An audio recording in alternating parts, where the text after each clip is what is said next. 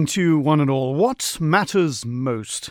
We asked you that question in a survey carried out earlier this year. We asked you, what are the most important current issues that matter to you and your constituency? Well, you told us health and its treatment first, then care for the elderly, recycling, preservation of heritage, then you said climate change.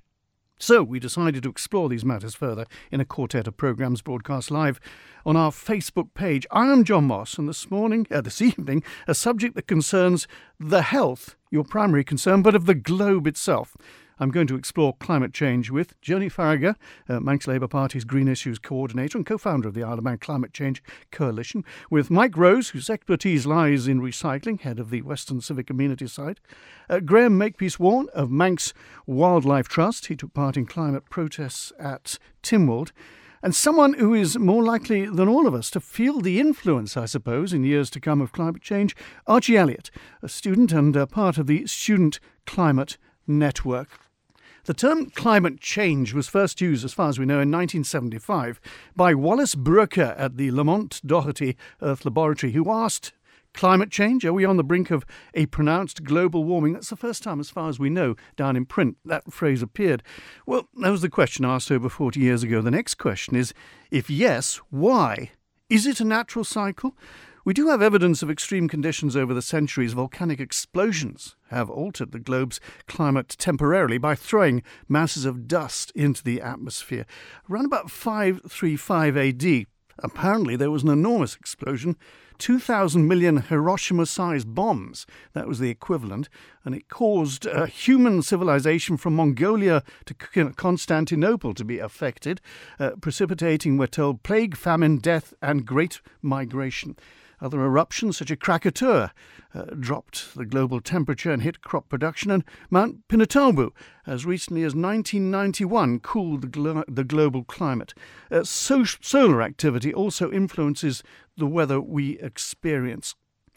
That was then. Now we have 7 billion people on this earth, uh, and for over 100 years, the industrial age, we've put into the atmosphere the narrow band that encircles the earth, the troposphere bordered by the tropopause, a great deal of carbon dioxide every year.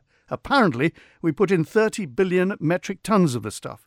That's more than four metric tons for each of us. In a recent essay in the BBC Radio 4 series on the Jeremy Vine Show, entitled What Makes Us Human, the author Michael Morpurgo, his most famous work is Warhorse, said, and I quote, When we lived close to nature as we once did, uh, when we felt more connected to the world, we knew instinctively that nature needed to be nurtured, respected, known, and understood. Uh, but our ingenuity as a species, our ability to use language and think and discover, gave us a supremacy uh, where we imagined we were the gifted species. Homo sapiens, God's chosen. It was our world. Hubris grew in us like a cancer, became a madness. Now we no longer took what we needed from this earth, we took what we wanted. Well, the world has been this world, namely a globe, for about 4.5 billion years. Humans have been humans for about 200,000 years. We've had periods where the weather became extreme. My point is, we've had these periods. We, the human race, uh, have come through it. So is this just another hiccup? Uh, is this something we should regard as a, a meteorological analogy? let's go first of all to, to Graham and ask him is this, are we all certain that this is definite change happening to our climate? Um, well, I personally would want to look to the science to answer that question. Um, science we can believe in. We know they check their results. They do it thoroughly. Um, scientists constantly uh, question what they're doing. They have different hypotheses, and they want to to make sure that they prove those hypotheses. So, um, yes, if you look at the science, there are definitely changes to the um, the the world's climate. So quite happy with that. That we need to prepare. We need to take um, take measures. Absolutely, yeah, with one hundred percent. Uh, let's go to the uh, uh representative, uh, Joni Faragher, for the Manx Labour Party. Uh, do you feel the same way? Are you absolutely certain this is happening? Absolutely, and I would echo what Graham said that we need to look to the science. We trust scientists on every other issue. Uh, for some bizarre reason, when it comes to climate change, we seem to feel that we can somehow question experts in this field. The experts are telling us that we um, have changed the climate to such an extent that we've actually entered a new age, the age of humans.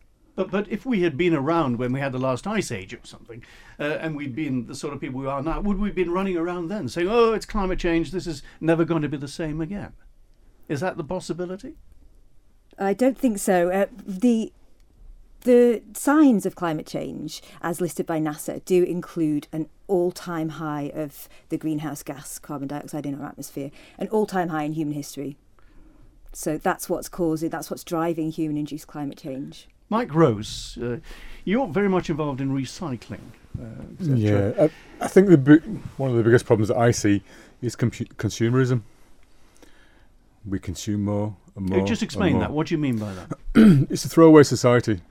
So at one time when we were children, we probably got something that needed to last us a long time. Nowadays, the kids get something and they throw it away. You get a new one.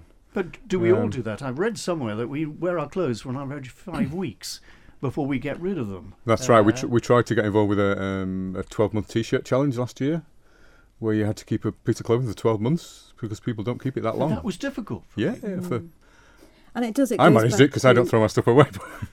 um, is, is that consciously, or you just uh, you just like the stuff? I just like the stuff. Yeah, my wife tells me off all the time. Sorry, Johnny. I was just going to say that goes back to your quote from Michael Morpurgo earlier on that we don't take what we need anymore, we take what we want, um, and that is exactly yeah, what yeah. consumerism is. Obviously, um, is that we're um, not only are we are we overusing and not we're not recycling, we're not mending, we're not repairing, but also we are actually being actively led to believe that people who um, advocate those sort that sort of lifestyle are um, kind of loonies and crazies um, or hippies, and that that's a bad thing. I mean, the people who win on that one is corporate, the corporations that make the stuff. That's well, Absolutely. The, I mean, advertising uh, with, with, young people in particular. Archie Elliott, do, do you feel tempted to, to actually dive into this consumerism? Well, I, I do like to stay out of the consumerism, and all, I, I like I rarely would go out and say, "Oh, I fancy buying some new clothes." I find clothes shopping a bit boring, actually. But the, the problem I find is, well, the adverts tell you, oh, it's only one pound, it's on sale, and they almost lead you into saying, oh, I must have that. So if you walk into a shop, you see something for one pound, you think, oh, that's a bargain. I've got to have that one pound t-shirt because it's one pound. But whether you actually need it or not, it's a totally different matter. And if you just look at that one pound t-shirt, the costs to produce it are minuscule. The company obviously is still making profit from producing that one pound t-shirt, and then the cost to the environment is detrimental. I, I, suppose the argument is that that is giving employment to people in, in another third world country.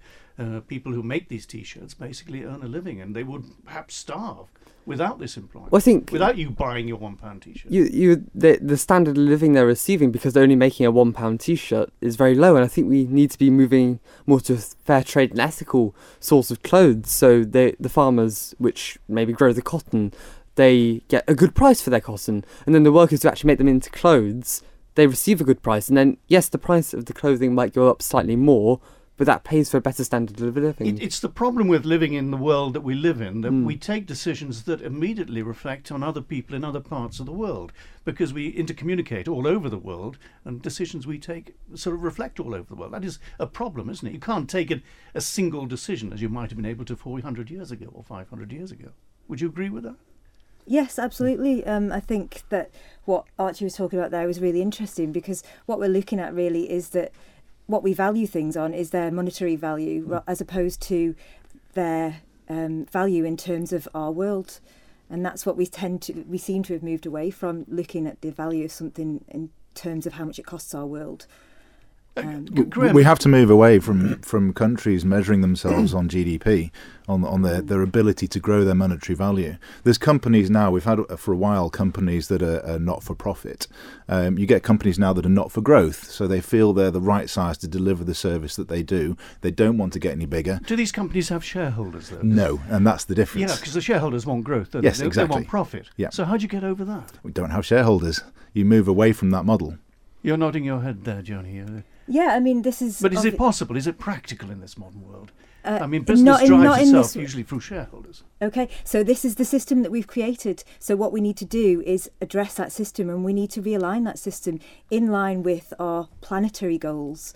Essentially. We do need systemic change. you only have to look at the general election in the UK at the moment to see how much money is controlling that, controlling what we see, and controlling our decision making. So, no change is going to happen with the current system unless we break it. But that comes presumably from the government, because governments like to see growth in the country. In this island, we're told that we need expansion, we need people coming in so that growth is experienced. Um, you can't just come to a halt, otherwise, a country comes to a halt. Well, that's what the government would actually argue, isn't it? Well, you're saying government, but what I'm saying is that there's there's another level beyond that. The government is effectively being controlled by the money.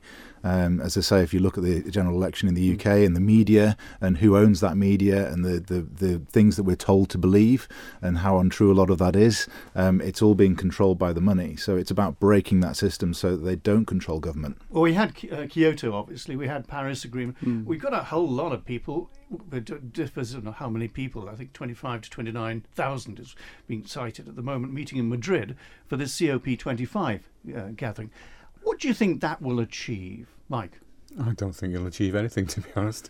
Um, when did the, what did the last one achieve?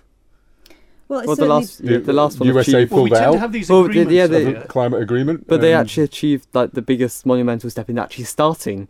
That that Paris right. Agreement set out the 2050 target. It then started the way to be able to then move to a carbon neutral yeah, future. But unless they all agree, they, they did in Paris. They, they did agree to that monumental target. Except and the yes, USA. The USA pulled the out. U- the USA agreed then, and they still haven't pulled out. They haven't pulled out until uh, the day after Trump, if he gets re-elected, then becomes uh, stays as president. But they haven't yet pulled out. But but they've made uh, the point yeah. that they do not regard that agreement well, as important enough to actually that, justify them staying in it if it suits their purposes. That's the one president. The thing is that that president then can make the decision for the entire country. There's lots of companies within the US which have decided no, we're still going to follow the Paris regulations. We're still going to cut our carbon emissions without the government. The government yeah, can't control. They can't some, make. Yeah, some of the individual companies, states are doing the same yeah. thing. They're doing their own thing.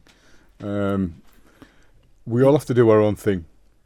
Well, what about the island? I mean, we here we are, a small Mm. island in the Irish Sea. Um, even if it's painful, should we start doing things which we feel are correct? Yes. Like what? Uh, increase recycling, re- reduce consumerism. We need to be able to repair things that we used to repair. Isn't recycling up to the the, um, the people in the street and or the people at their homes? They've got to want to do it. It I mean, how much recycling do we do at the moment? Um, In general a, terms. a total. The Western Amenity site does, does approximately seventy percent a year, uh, from about three thousand five hundred tons of You, waste. you've got to have the infrastructure there to do it. You've got to. Um, I would say what Mike does at the Western Amenity Site is fantastic, Mm. and I'm I'm hoping that you work with other amenity sites to, to show them best practice. He's doing a fantastic job there, but you've only got to look across what is a relatively small island, and there's different recycling schemes in uh, amongst each of the commissioners, and that makes it complicated for people. Yeah, you've there's got only to give curbside them, in three areas, I think. Maybe Yeah. two areas now. I think Malew's going to stop doing theirs, aren't they? and even um, the amenity sites. Why you- are Malew stopping doing theirs? I think it's the cost. That, that is the thing, isn't it? The cost. Um, I mean, It is. presumably it's a fairly complicated operation. To It is complicated, and it also depends on the commodity prices. Um, recently, the cardboard market has dropped to record lows, and it's going to drop again. So that means that the the recycling cardboard that we ship to the UK actually costs us more money. We we can't get it for zero. Am I, am I right in saying that if someone thoughtlessly puts something in a recycling container that it shouldn't be in, that it can wreck uh, the the Yes. entire consignment? Contamination is a big issue. So yes. what can you do about that? You, you don't you Uh, can't go through education. everything. Education. So what do you do if you get a container full of stuff and it's you think there's something in there or you see something? we spend a lot of time taking things out of containers to put them in the right container and telling people off, which we get people get upset with us about. But we need to tell them off. We need to educate them. When you tu- when they turn up, do you say, "Can we go through? Just have a look at what you're doing"? Yes, because people don't realise that amenity sites aren't entitled to take. We're not licensed to take what, food waste. So people bring a big bag, bin bag in from home. What's in the What's in the bag? We open it up. Sorry, food waste. Got to take it away. So food waste can go in its own container at the person's home and become Yes, in, in your in your domestic bin. Yeah. But how how do do we know how many people actually have bothered to do that? Because on a cold, wet winter's night, a lot of people wouldn't want to go outside and actually find their They don't. compost bin. No, they don't. I'm afraid. Um, and we have a lot of arguments with people about it. But people are learning. They are learning. I've been there ten years, and they're getting there. Uh, Archie, do, do your colleagues at school, your school, talk about things like this? I presume not, do they? It's not the sort of thing that's. Well, we, we are encouraged to recycle, and it's always been something to bring in to recycle. how are you encouraged? Well, it's almost something we're almost taught. It's always, oh, you have this recycle, you recycle it. It's almost that's like plastic bottle. You or not necessarily plastic bottle, but like cans or paper. It's natural to then think, oh, we should recycle it. It's something which is brought in. But I think we need more education for obviously other stuff we can do uh, as regards to climate, because we aren't talk about uh, we aren't taught at school how to be more environmentally friendly. We're only in biology touch on the bare basics of the greenhouse effect. So, what would you like to see So? I think I'd like to see um, kind of climate education initiated within almost our PFA, PFA uh, I think I can't remember the name of it. We call it life skills. Right. um, I think generally it's known as life skills, Yeah. isn't it? But that should be a natural part as, as you come through school, you Yeah. automatically feel this is what I should be doing with my waste. Yeah, and then I think it's almost, especially if you introduce this climate education, it starts in primary school. But if you get them from a young age into kind of good habits within uh, being more environmentally friendly, it then carries on, and you can't. It's it's much harder to change bad habits. And I think we is, is we, we want to see um, education about what climate change is, the impacts of climate change, what we can do about it, and it's not just saying it's all negative. We're all going to, you know, there's going to be mass flooding, mass extinction It's making a positive effect. It's saying what we can do to solve the problem. Just north of Delhi, I think there's a mountain of waste, isn't there? It's Mm. about 65 metres high and is now a an aircraft hazard or something. You f- sometimes feel if people were taking to look at that, it would uh, they would understand what a big what a big problem. I think Greece is. has got a big issue with waste as well, haven't they? Mm. Yeah, there's a, there's a danger that you take uh, something like recycling and you use that as an excuse to be able to carry on consuming. It really goes back to what Mike was saying before that um, refusing the item is best. So it goes refuse, reuse, recycle. Um, recycle is really a last resort. Um, what we would prefer, you know, vegware cups, the uh, recyclable uh, bottles that um, People do uh, bring the their own bags in these days, don't they? Yes, yeah. Well, I mean, that's something they're supposed to, but the reusable bags are actually they're, they're now uh, using more plastic uh, because people are still just paying and buying more plastic bags. We all have to have a, uh, change our mindset about how we shop. Taking a reusable, Even, I always the, take even the Hessian bags have got a plastic liner. well, yes, and, and, and cotton bags have a, a much larger carbon footprint than a plastic carrier bag. Um, you have to use them maybe 300 times before they cover off their carbon There's footprint. a lot of areas we have to reinvent. Can I just go on to turbines, um, Hmm. etc.? We do. We can look out of our window now and see turbines on the horizon. Um, as far as wind power is concerned, how valuable is it? Because I've read a statistic uh, that was put out. Matt Ridley, I was reading an article by him. He's saying it's less than one percent is actually going down to wind power at the moment. So how valuable is it? It's valuable, but how do we make the wind turbines? What materials do we make them out of? Well, so Um, Mongolia, there's some sort of metal you get from Mongolia where they dig it out, and it's part of the magnets, isn't it? Yeah. Uh, how do we recycle them? How do you maintain them? Um, you need a constant wind.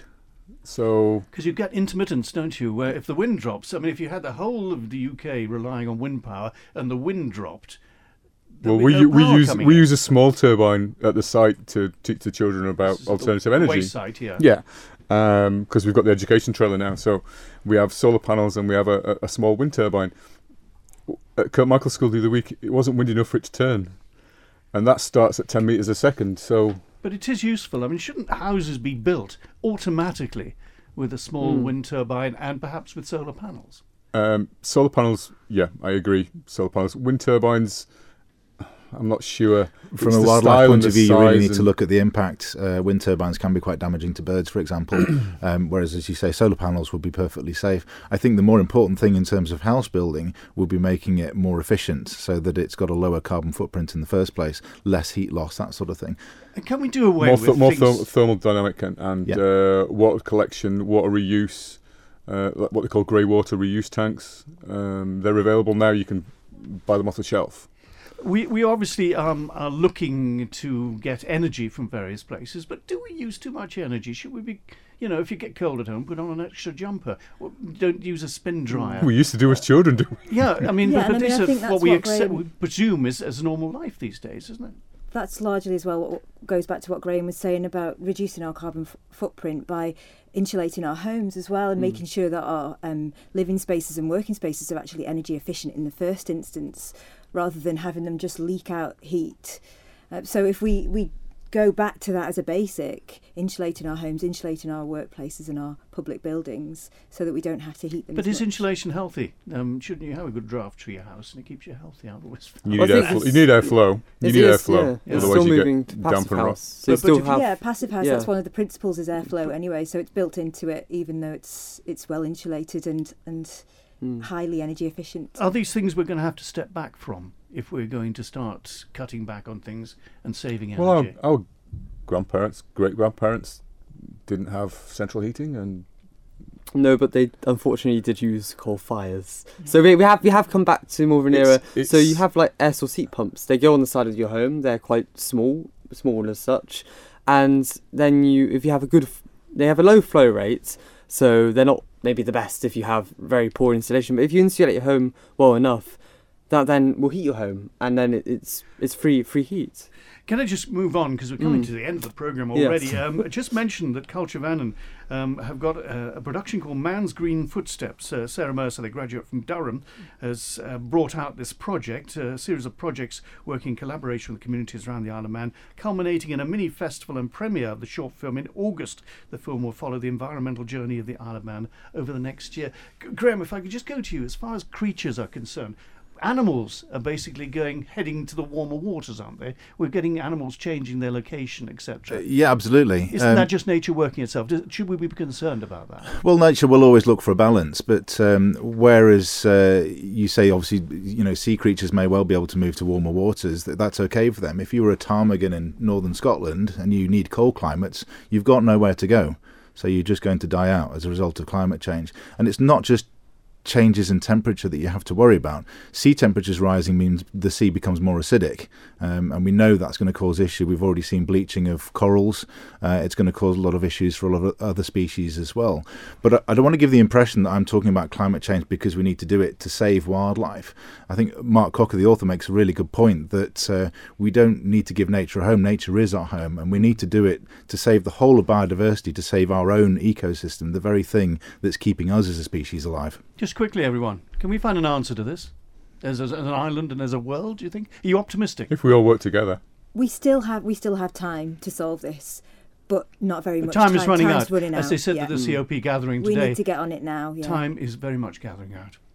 Well, time has come to the Hmm. end for us as well, unfortunately. Thank you very much to the people uh, who have gathered here in the studio. Climate change, one of the things that matter most to you. My thanks indeed to Joni Faragher, to Mike Rose, to Graham Makepeace Warne, and to Archie Elliott, my guests in the studio. Program available as a video on Facebook, YouTube, and as a podcast on manxradio.com. Next week, care for the elderly. Take care of yourselves, won't you?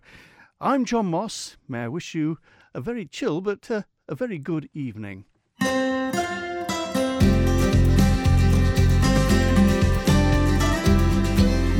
Radio.